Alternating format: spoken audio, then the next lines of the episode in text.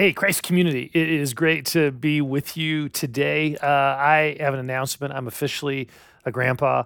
Uh, Silas Owen Kraft was born last week, so it was so much fun. We were so thrilled. Got to show a couple pictures because that's what grandparents do. So here was my first opportunity to hold him in the hospital, our first meeting. And then I have another kind of close up of him. So uh, again, we're so excited and thrilled. Thanks for those of you who have been praying for that in our lives. Um, hey, welcome uh, to college students. Any college students who might be tuning in, man, we're so glad that you are are back. We miss you guys during the summer and, and just love our college students and um, would love to have you be a part of the Christ Community family, um, however you're able to engage in that in your time at UNC or wherever you go to college. So, speaking of college, I remember how that season of my life was dominated by one particular question What is my purpose in life? What career should I pursue? What should I major in? There, there's there's there's kind of this pressure to have all that figured out when you're like 19. I mean, that's kind of crazy. When I was 19, I had no clue what I wanted to do with my life. I thought I wanted to be a chemical engineer, and then after three and a half years of studying chemical engineering, I realized I hated engineering, and then I switched to secondary education. I taught high school for a couple years before feeling a desire to go to seminary. So for me, my finding my vocational purpose has very much been a journey. But what I'm discovering is that this question of purpose goes way beyond simply a vocational question. Choosing the right career, or the right major, or whatever. It, it actually is a question that every one of us carries in the core of our being. Deep down, every human being is asking this existential question Why do I exist?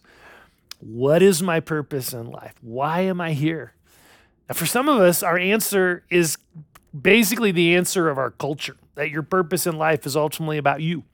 It's about getting exactly what you want, when and how you want it. I, I got a, someone a Starbucks order the other day. They texted me what they wanted. I mean, the description was like two paragraphs long. You know, vanilla sweet cream, cold brew, extra splash of sweet cream, no ice. I mean, wow. I mean, at one level, it's pretty fun living in society where we can choose all the specific things that we like. But I wonder sometimes if a continual focus on self does something to our soul over time. When life is all about us getting what we want, we can start to become discontent and cranky, um, unsatisfied and critical. now, the other response that many people have to this question of purpose is to feel like you have no purpose that your life is just maybe sort of a waste of space on this planet. And when we feel like we have no meaningful purpose, life can become empty and hopeless. So, what if we had Jesus here to answer this question for us? What would Jesus say your purpose in life is? Well, we're in the midst of a teaching series where we're talking, we're walking through the book of John, and we come to a passage that reveals a very significant purpose that Jesus has for your life and mine. It's not about your age, your income, your education, your ethnic background, your gift. It's, it's, it's, it's, it's about something that is totally unique to you your story. Your story with Jesus. So if you have your Bible or Bible app, feel free to turn to John chapter 9. In John 9, we're introduced to an ordinary man in horrible circumstances who feels like he has no purpose. And then he meets Jesus, and suddenly he finds purpose. And he shows us how we can find purpose as well. All right, John 9, verse 1. As he, Jesus, went along, he saw a man blind from birth. His disciples asked him, Rabbi, who sinned, this man or his parents, that he was born blind? Neither this man nor his parents sinned, said Jesus, but this happened so that the works of God might be displayed in him. As long as it is day, we must do the works of him who sent me. Night is coming when no one can work. While I'm in the world, I am the light of the world. After saying this, he spit on the ground, made some mud with the saliva, and put it on the man's eyes. Go, he told him, wash in the pool of Siloam. This word means sent. So the man went and washed and came home seeing. I mean, this is an amazing miracle that just happened. A man blind from birth receives his sight. But the way John tells this story reveals that this is not simply about the miracle itself, it is about so much more than that.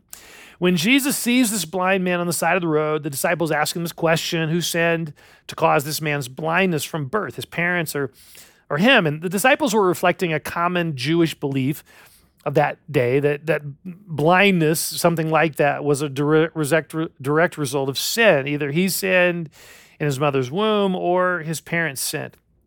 But Jesus responds here by stating that this man's blindness was not caused by sin in his life or his parents. Rather, Jesus says this blindness happened so that the works of God might be displayed. In other words, this suffering is an opportunity for God to reveal his true heart and his true purpose, that of healing and wholeness and restoration. But again, this passage is not just about the miracle. That's why John spends very little time talking about the actual miracle that Jesus performs. It's about something more significant here. It's about how we get invited into the purpose of Jesus. Now we know from this pro we know, we know this um, this shift from from the a pronoun thing that happens here in verse four. Look at look at verse four. Notice what Jesus says: As long as it is, it, as it is day, we must do the works of Him who sent me. Jesus doesn't say, "I must do the works of God." I mean, that, that's been the kind of language that he's been using up to this point in the book of John. But here he says, We. We must do the works of him who sent Jesus. So, what we see here and why this is not just about the miracle itself, it's about so much more. We see Jesus is actually inviting us into his ministry of bringing light to the world. Now, this idea is reinforced even further in verse 7 when, after Jesus tells the man to go wash in the pool of Siloam, John then adds this statement about the word Siloam. He tells us that this word means sent. Now, John doesn't just write things for the heck of it, he is telling us something here. This man who washed in the pool of Siloam is about to be sent into the world. This man is about to discover his life purpose. He is about to become a sent one. Okay, so what is he going to be sent with? What is he going to be sent out with? He has no training, no right. He has no financial means. He's been begging on the street.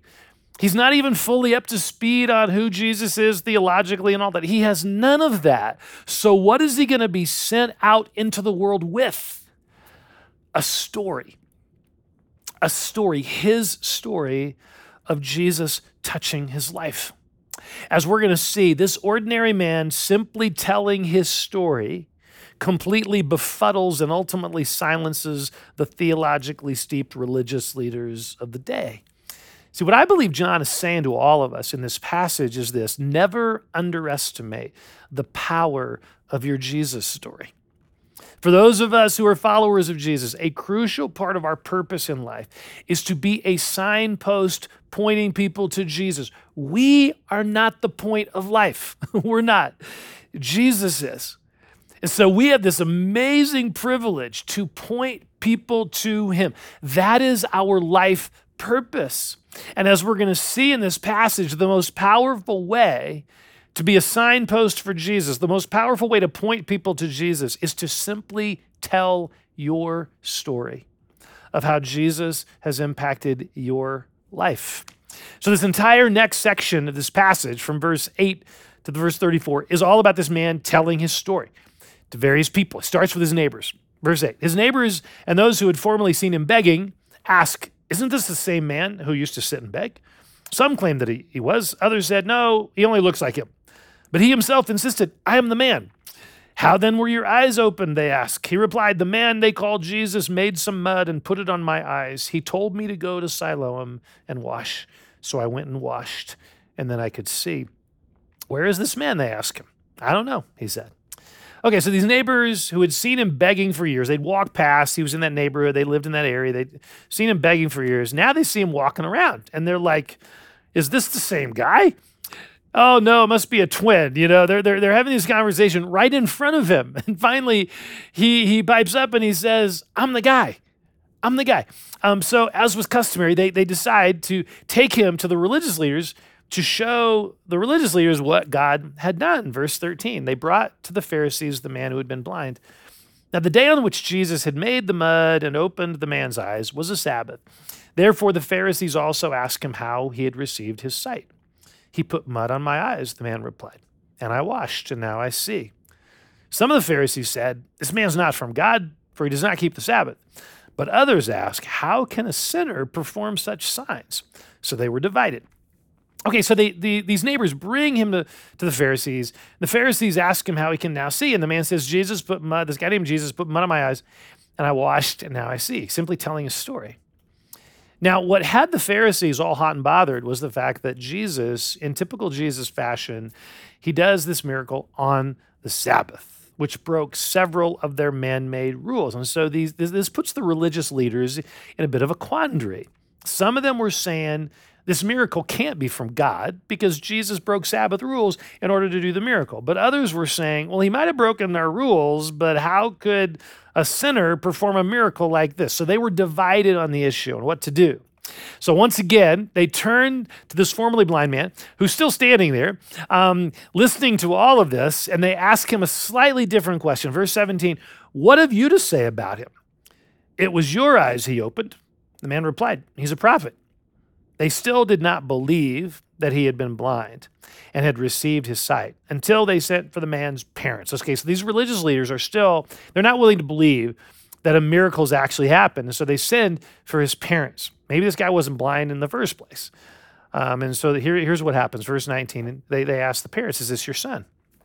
Is this the one you say was born blind? How is it that he can now see? And we know he's our son, the parents answered. And we know he was born blind. But how he can see now, or who opened his eyes, we don't know. Ask him. He's of age, he will speak for himself. His parents said this because they were afraid of the Jewish leaders who already had decided that anyone who acknowledged that Jesus was the Messiah would be put out of the synagogue. That was why his parents said, He is of age, ask him. Okay, these parents confirm that this is indeed their son who was born blind, but they're also afraid of getting kicked out of the synagogue if they align themselves with Jesus in some way, and that which would be a really huge deal in that culture. So the parents deflect the focus from themselves by simply saying, Ask him yourself. He's old enough to answer your questions. Verse 24, second time they summoned the man who had been blind. Give glory to God by telling the truth, they said. We know this man is a sinner. He replied, Whether he's a sinner or not, I don't know. One thing I do know I was blind but now I see. I love this. These Pharisees are trying to pull this guy into a theological debate about who Jesus is. They want him to, to affirm the conclusion that they've already come to that Jesus is a sinner. And this man's response is so brilliant. Whether, I, whether he's a sinner or not, I don't know. But here's what I do know I was blind, but now I see. See, this is the power of personal story, of personal experience. I remember years ago hearing a quote from Leonard Ravenhill who said, A person with an experience is never at the mercy of a person with an argument. See, this man had experienced Jesus in a real, personal, transformative way. He had a story. And when that personal story got proclaimed in the presence of all these highly educated, sophisticated religious leaders, they had no argument. They had no argument. Their well developed theology of Sabbath keeping disintegrated in the face of what had happened to this man. His experience with Jesus overwhelmingly trumped their theological arguments against Jesus. Again, he simply said, I don't know anything about whether or not this guy's a sinner.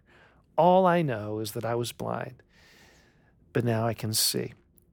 Verse 26 Then they asked him, What did he do to you? How did he open your eyes? He answered, I've told you already, and you did not listen.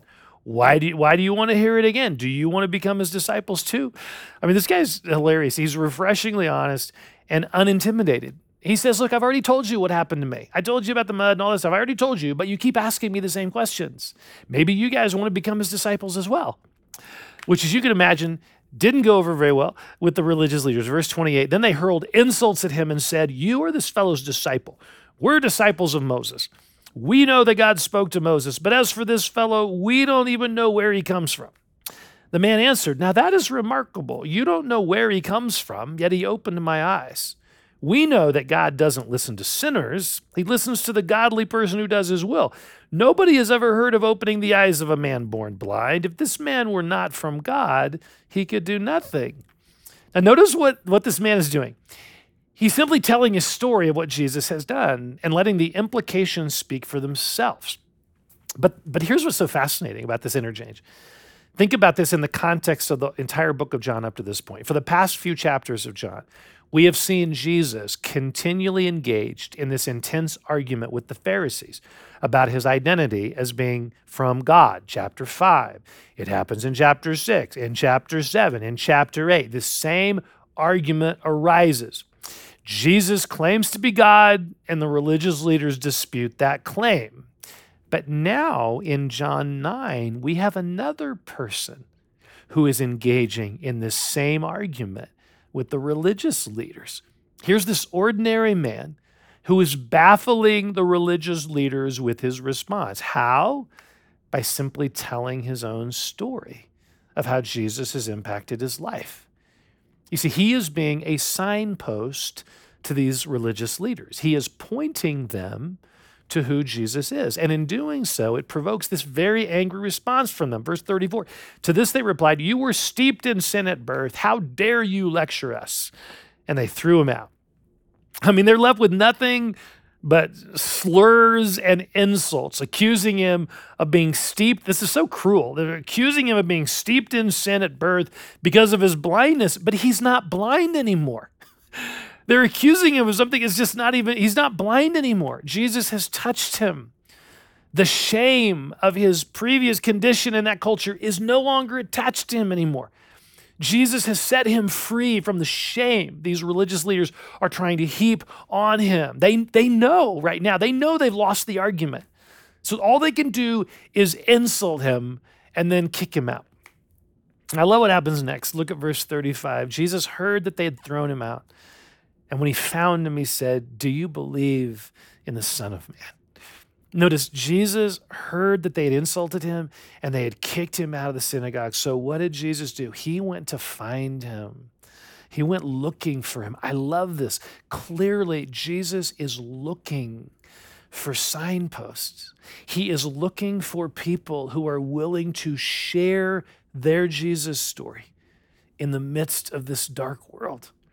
So when he finds him, he asks, Do you believe in the Son of Man? This title, Son of Man, refers to the one sent from God, God in the flesh, the Messiah. Verse 36 Who is he, sir? The man replied, Tell me so that I may believe in him. Jesus said, You have now seen him. In fact, he is the one speaking with you. Then the man said, Lord, I believe. And he worshiped him he now fully sees who Jesus is, not only physically, but with the eyes of his heart, the eyes of his soul, and he worships him.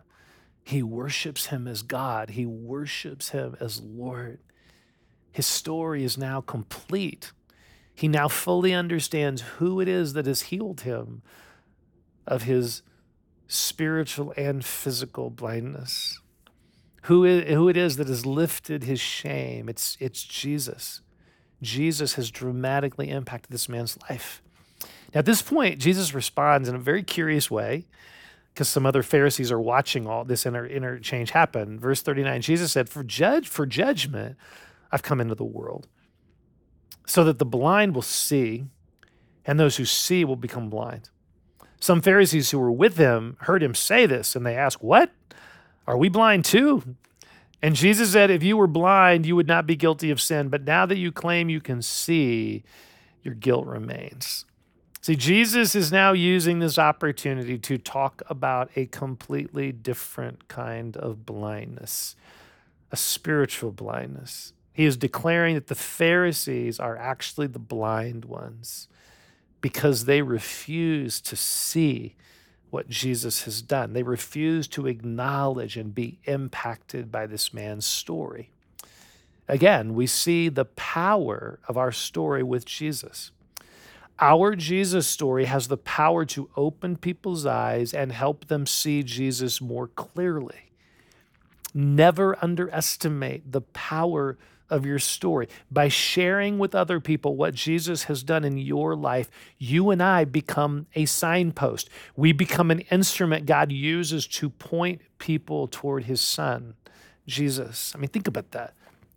so often we can fall into a trap of thinking i don't know how to evangelize i don't have know enough of the bible i don't know what to say i, I haven't been to seminary i don't have all the theological answers to people's questions i can never really make an impact for jesus but what this passage tells us is that you do have something you do have something that can make an impact for jesus in the lives of people around you you have a story you have a story. You have a story of how Jesus has impacted your life, maybe lots of stories. Never underestimate the power of your story. What is your story with Jesus?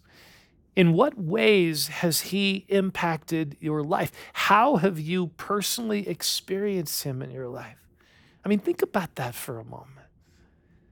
Where, where have you experienced Jesus impacting your life? in a real way. Now, you may be thinking, I don't know what that story might be in my own life. I don't even know where to look. Well, here's one suggestion about where to look look for where Jesus has met you in the past in the midst of your difficulties, in the midst of your suffering. It was because of this man's suffering that he experienced Jesus. Jesus even said that. This happened so that the glory of God could be manifest. It was because of his suffering that Jesus had an opportunity to touch this man. So, so where and how have you experienced Jesus in your suffering, in your difficulties? I mean, my mind immediately goes to the number of times I've experienced Jesus' forgiveness in the aftermath of some failure, personal failure. The number of times I, have experienced Jesus' love in the midst of my shame. I mean, th- those experiences weren't simply theological. I mean, I felt and experienced his grace and his love and his forgiveness. Other times in my life, I've experienced Jesus in more dramatic ways. I, I, remember, I think of a season in my life years ago where I was having panic attacks and I did I didn't know what to do. Honestly, I felt hopeless and helpless, and and so I went to this counseling retreat kind of thing and in, in the on the western slope. And in the midst of this counseling retreat, I was by myself just one afternoon in my room, and I was just beginning to pray, and I I experienced the Lord's love being poured out upon me in a tangible way. It literally felt like electricity was flowing into and through my body for about 15 minutes. It was crazy. Now, look, here, here's what is so, here's what's interesting to me. I was thinking about that with the story and all that. Here's what's interesting. For some reason, I don't often tell that story. Why is that? It was so powerful. It was so real. Jesus met me in a dramatic way. But I often don't share that story with people.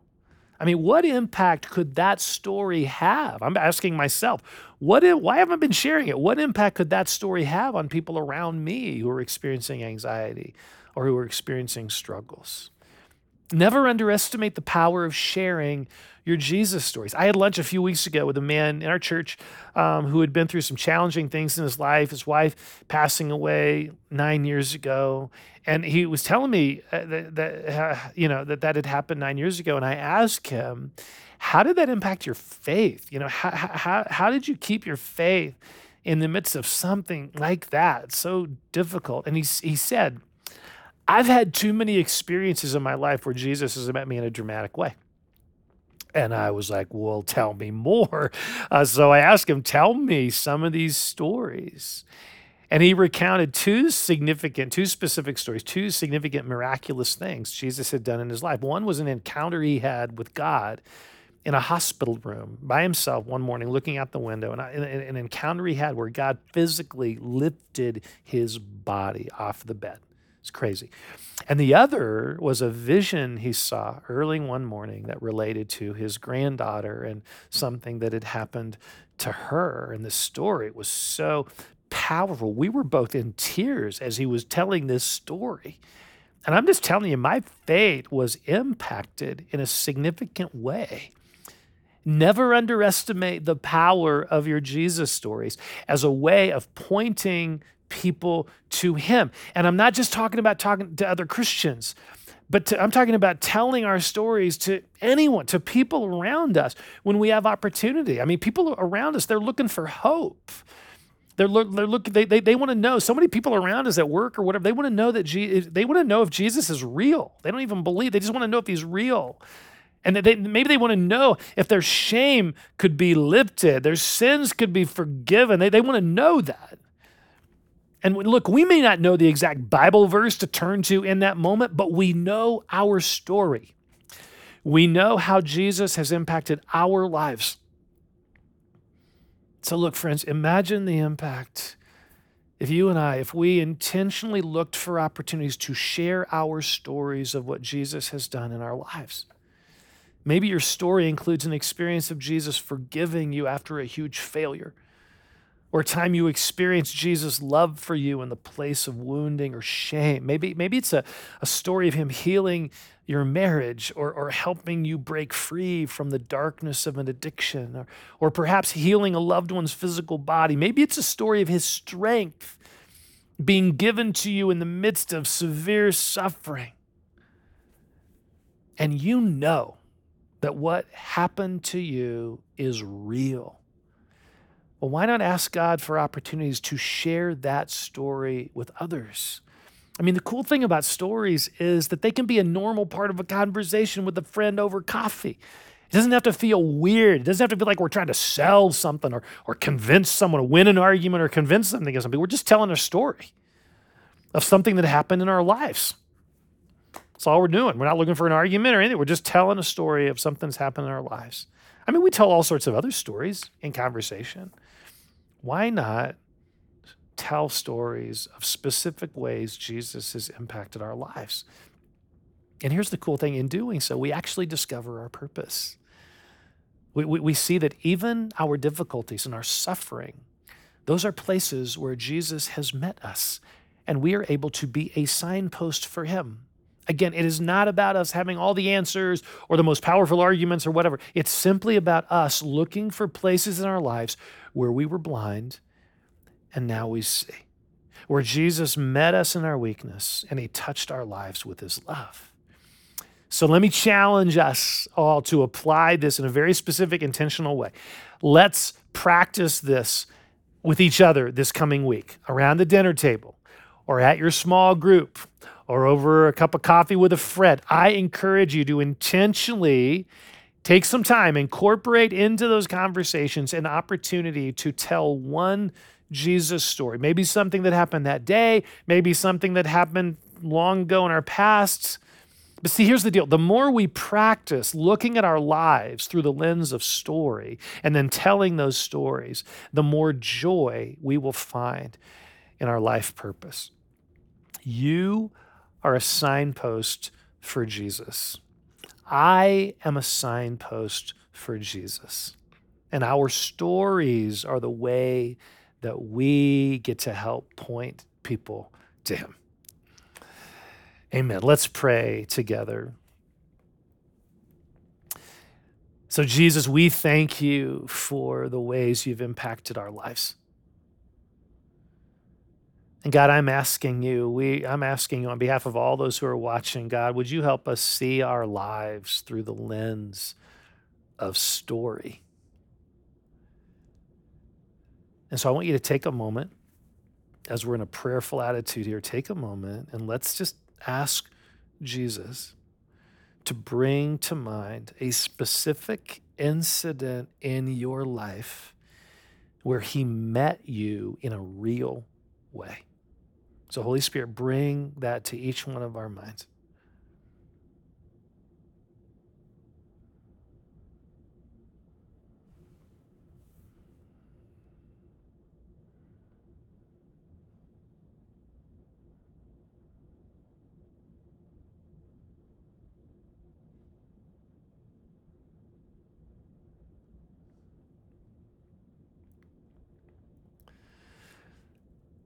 Wow, I'm, I'm personally, I'm feeling overwhelmed with the Lord. It's just bam, bam, bam. He's just reminding me of these ways years ago, even just ways that He met me and impacted my life. Thank you, Lord.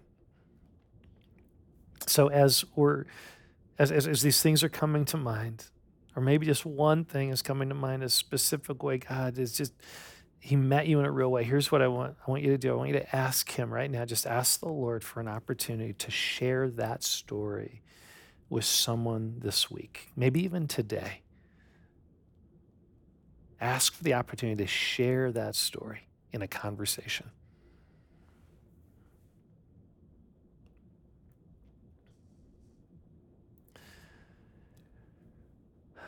Now, maybe your story with Jesus hasn't begun yet. Maybe there's some of you are watching and you realize you're like the blind man who longs to see. And Jesus would love to open your eyes. He would love to come live in your heart, forgive your sin, and transform you with his love. So if you have never said yes to Jesus, would you pray with me right now? Just pray along with me. Dear Jesus, I open my heart and my life to you. Would you fill those places of darkness with your light and your love? Thank you for dying on the cross for me. I ask you to forgive my sins and come live in me, transforming me through the power of your love. God, I pray for anyone who prayed that prayer, help them grow in their new relationship with you. And if you just prayed that prayer, I just want to I want to let you know you now have a story to tell. you have a story to tell. So God, thank you. Jesus, thank you for what you're doing in our lives. And we pray for opportunities to shine your light to help point people to you